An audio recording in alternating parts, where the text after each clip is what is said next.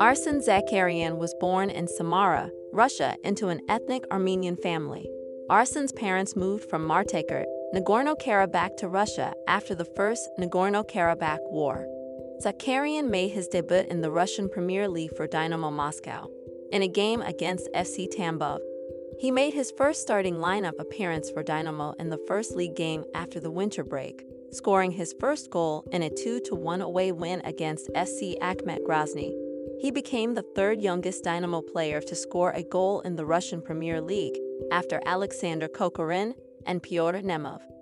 He scored a winning goal from a free kick deep in added time to give Dynamo 4-3 victory over SC Krasnodar in a Russian Cup game. For the next league game against Baltika Kaliningrad, Zakharyan was not included in the matchday squad and watched the game from the stands. Real Sociedad signs Zakharyan for 13 million euros. Zakharyan received his first call-up to the senior Russia team. Zakharyan made his debut for the senior squad in a World Cup qualifier against Croatia. He started the game and was substituted in the second half, as the game ended in a zero-to-zero draw. He became the youngest outfield player in Russian national team history, age 18 years, 3 months and 6 days, overtaking Alan Dzagoev. Zakharyan also became the second youngest national team player overall, behind goalkeeper Igor Akinfeev. Primarily deployed as a midfielder, Zakharyan has a remarkable combination of technical skill, tactical intelligence, and physical attributes.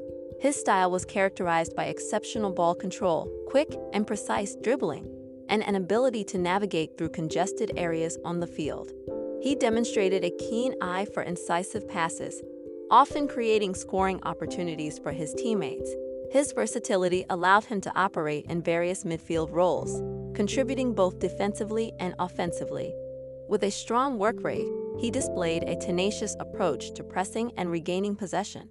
One of his notable traits was his adaptability in different tactical setups, being capable of fulfilling roles as an attacking midfielder, central playmaker, or a deeper lying midfielder.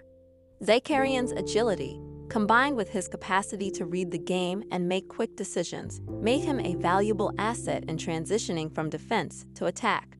He exhibited a mature understanding of when to hold possession, distribute the ball, or make penetrating runs forward. His growth potential was evident, with room for improvement in certain areas such as physical strength and consistency over the full duration of matches. Zakharyan's playing style reflected a promising blend of technical finesse, tactical awareness, and the versatility needed for modern midfield roles. Remember to follow Golia. If you enjoyed the episode, tap the love heart and share it with a loved one.